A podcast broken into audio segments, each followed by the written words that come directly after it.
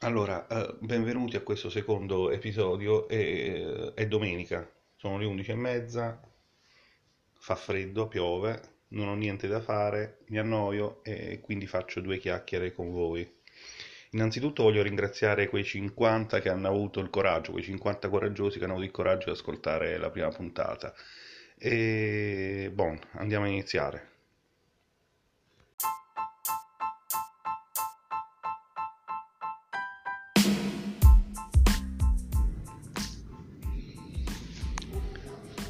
In questi giorni ho terminato la lettura di un libro e approfittando del fatto che fosse stato reso anche in formato cinematografico, ho approfittato per vedere il film uscito proprio in questi giorni nelle sale. Il libro è scritto da Philip Reeve ed è stato pubblicato per la prima volta in Italia nel 2001 da Mondadori. Il titolo è Macchine Mortali, cioè il titolo è tradotto malissimo, ma lasciamo da parte. Macchine Mortali è il primo di una serie di romanzi che viene definito steampunk e dalla critica, dalla casa editrice stessa, viene presentato come un libro per ragazzi. Comunque ha vinto già un anno dopo la pubblicazione, nel 2002, il prestigioso premio Nestlé Smarties. Che dire?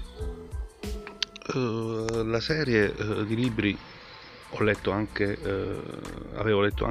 in parte la versione inglese, è ambientato nel futuro, in un futuro molto molto lontano.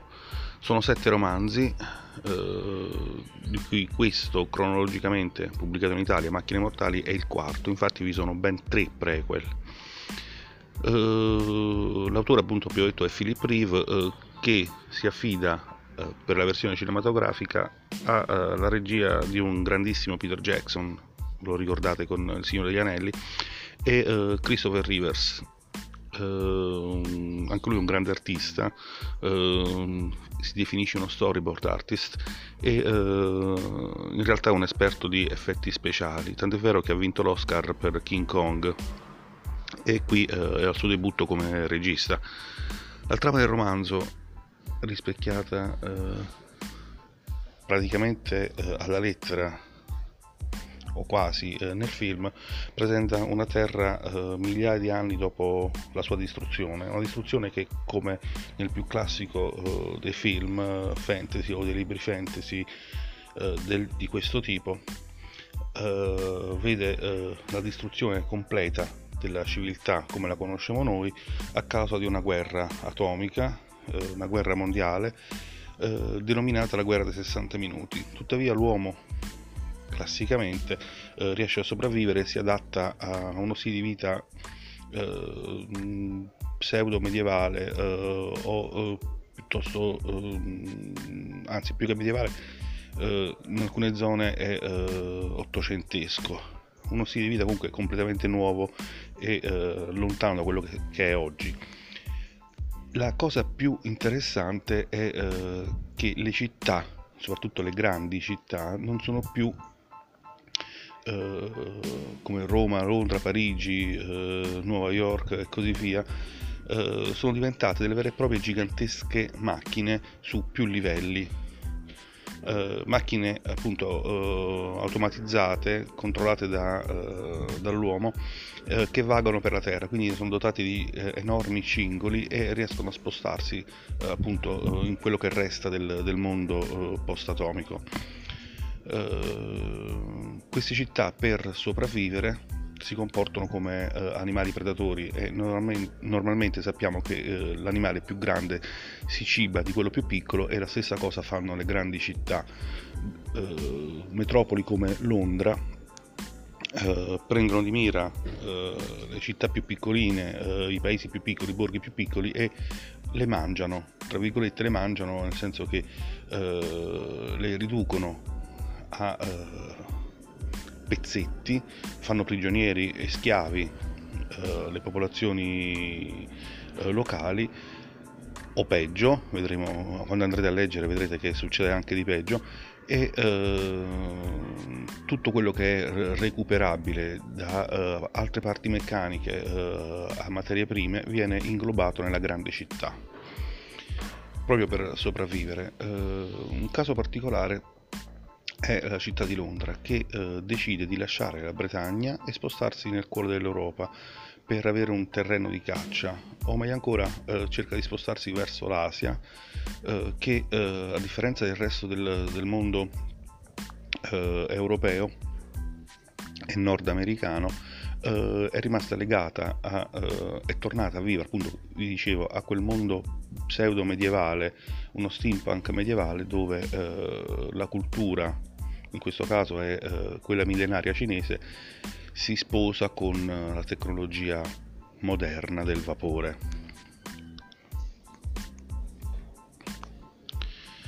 Il personaggio principale sia del libro che del film è un ragazzino, Tom Natsworthy. Devo dire che la civiltà di questo periodo è diviso in caste non espressamente legate al ceto, alla moneta, ma piuttosto alla formazione. Abbiamo gli ingegneri, abbiamo gli storici, abbiamo altre classi. Tom Natsworthy è figlio di storici ed è a sua volta un apprendista storico. Tom Natsworthy è appunto un ragazzino che rimane orfano, continua il suo apprendistato come storico, così come erano storici archeologi in realtà i genitori, e in un certo momento viene a incontrarsi con il secondo personaggio importante della serie, Esther Shaw. Nel più classico dei cliché di questo genere letterario, i due ragazzi saranno costretti, pur se all'inizio si odiano, a unire le forze per evitare una nuova catastrofe a livello mondiale. E diciamo che è uno spoiler, ci riusciranno, perlomeno in questo primo libro, in questo film ci riusciranno. La storia che andiamo a leggere o a vedere al cinema ci darà un forte senso di déjà vu. La storia è trita e ritrita, non c'è praticamente nulla di nuovo. Il film, così come il libro, è appunto la solita storia: due giovani ragazzi di due mondi completamente diversi, opposti, legati soltanto dal fatto di essere orfani e forse da un tentativo di ribellione a quelle che sono le regole troppo stringenti della realtà in cui vivono, si ritrovano loro malgrado a vivere un'avventura a cui non sono preparati, o meglio ancora dove Tom Natsworthy non è preparato, che li porterà a vivere una storia d'amore, una storia d'avventura, omicidi e così via. Se dobbiamo dare una definizione, se volessi dare una definizione a questo tipo di libro, a questo tipo di film, è un road movie, un road book, in piena regola, come Mad Max, come Ken il guerriero, e appunto segue tutti i cliché del caso. È proprio questo il difetto del libro, essere qualcosa di già letto, di già visto per quanto riguarda il cinema, visto fino alla nausea. Abbiamo 300 e passa pagine, quasi 2 ore di dialoghi spesso imbarazzanti, perché già sappiamo dove vanno a parare. Abbiamo dei colpi di scena ogni 10 minuti, e colpi di scena che a un certo punto noi già ci aspettiamo, o meglio ancora un lettore smaliziato già si aspetta, con scelte scontabili e nel 90% dei casi prevedibili. Tant'è che un lettore appunto smaliziato, uno che già ha letto o ha visto questo genere di film, dopo il primo quarto d'ora già sa come andrà a finire la storia. Ci sono scene sia nel libro che nel film bellissime per quanto riguarda la descrizione, e ad esempio il primo abbordaggio della metropoli Londra nei confronti di una piccola città.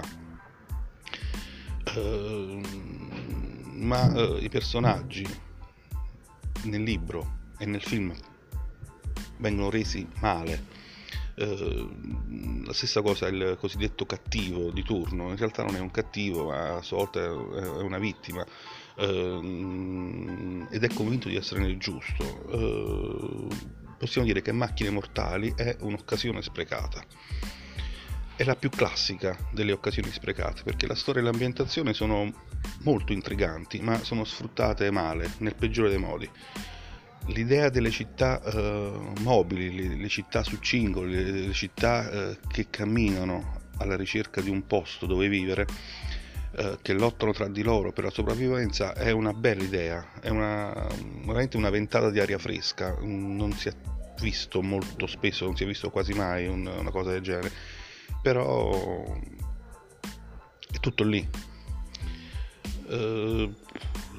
Abbiamo parlato all'inizio di steampunk. Sì, sono presenti tutti i punti cardine del genere steampunk. Se non sapete cos'è, andate a cercarvelo su Wikipedia o su Google. Quindi, ripeto, abbiamo una società divisa in classi, la legge più forte, una nuova rivoluzione industriale, tecnologie ormai perdute che vengono viste quasi come magia, quasi come delle cose eccezionali, e macchine incredibili che vanno a vapore o vanno a carbone, e chi più ne ha più ne metta. Quindi nient'altro. Allo stesso i grandi misteri che vengono presentati come tali, i sotterfugi, i trucchi e così via, solo sulla carta, perché in realtà sono il segreto di Pulcinella. Un qualsiasi lettore che abbia letto più di 4-5 libri o visto 2 film li intuisce all'istante, e tant'è che spesso rimani colpito dal fatto che cose che per te spettatore, per te lettore sono ormai chiare dopo un quarto d'ora, vengono scoperte, vengono capite dai personaggi a metà film o dopo la seconda metà del libro. La cosa divertente è il continuo richiamo, soprattutto nel film, ad altri film, a serie TV, ad anime, anche a videogame del genere steampunk o road movie. Non è possibile non notare le somiglianze con, ad esempio, Final Fantasy, con Ken il guerriero, con Waterworld, lo stesso con Star Wars, con Trigun, con la storia infinita. Ci sono tanti richiami. A tutto ciò va aggiunto nel libro la poca presenza fisica dei personaggi, e questo va a ripercuotersi nella performance degli attori. Gli attori sono veramente pietosi. Sembra quasi che non sappiano cosa stiano facendo lì, di che cosa stiamo a parlare. Anche il personaggio più interessante, che non è Natsworthy, è Esther Shaw, o perlomeno nel libro il personaggio più interessante è Esther Shaw, messo sullo schermo sembra più che altro una bambina imbronciata. Non la bambina combattiva che troviamo nel libro. Hugo Weaving, che fa parte dell'archeologo senza scrupoli nel film, anche qua sembra più uno scienziato pazzo che l'artista che è nel libro. Tutti gli altri attori sono sotto lo zero. Allora, potrebbe sembrare un libro o un film da buttare. No, non è così. Il film soprattutto è molto convincente per quanto riguarda l'apparato visivo. Logicamente la scenografia e gli effetti speciali sono da Oscar. Anche la regia di Rivers non è malaccio. Quindi scenografia e effetti speciali sono il fiore all'occhiello del film e vanno quasi a nascondere la trama, quasi a farla passare in secondo piano, ed è una cosa buona in questo caso. Tuttavia tutto questo non riesce a salvare un prodotto libro e un prodotto film che in realtà vuole seguire una strada sicura, con una narrazione lineare, con colpi di scena telefonati, cioè come se fosse ogni 2 minuti un rigore passato al portiere, non tirato in porta. E soprattutto, perlomeno a me, le innumerevoli citazioni danno un continuo e straziante senso di déjà vu. Quindi un libro godibile, un film godibile, ma non un capolavoro, niente di più. Quindi, come potrebbe dire la mia professoressa delle medie, lo studente è brillante ma fa il minimo indispensabile. Leggetelo, perché leggetelo, e se vi capita una domenica pomeriggio piovosa, vedetevi il film al cinema.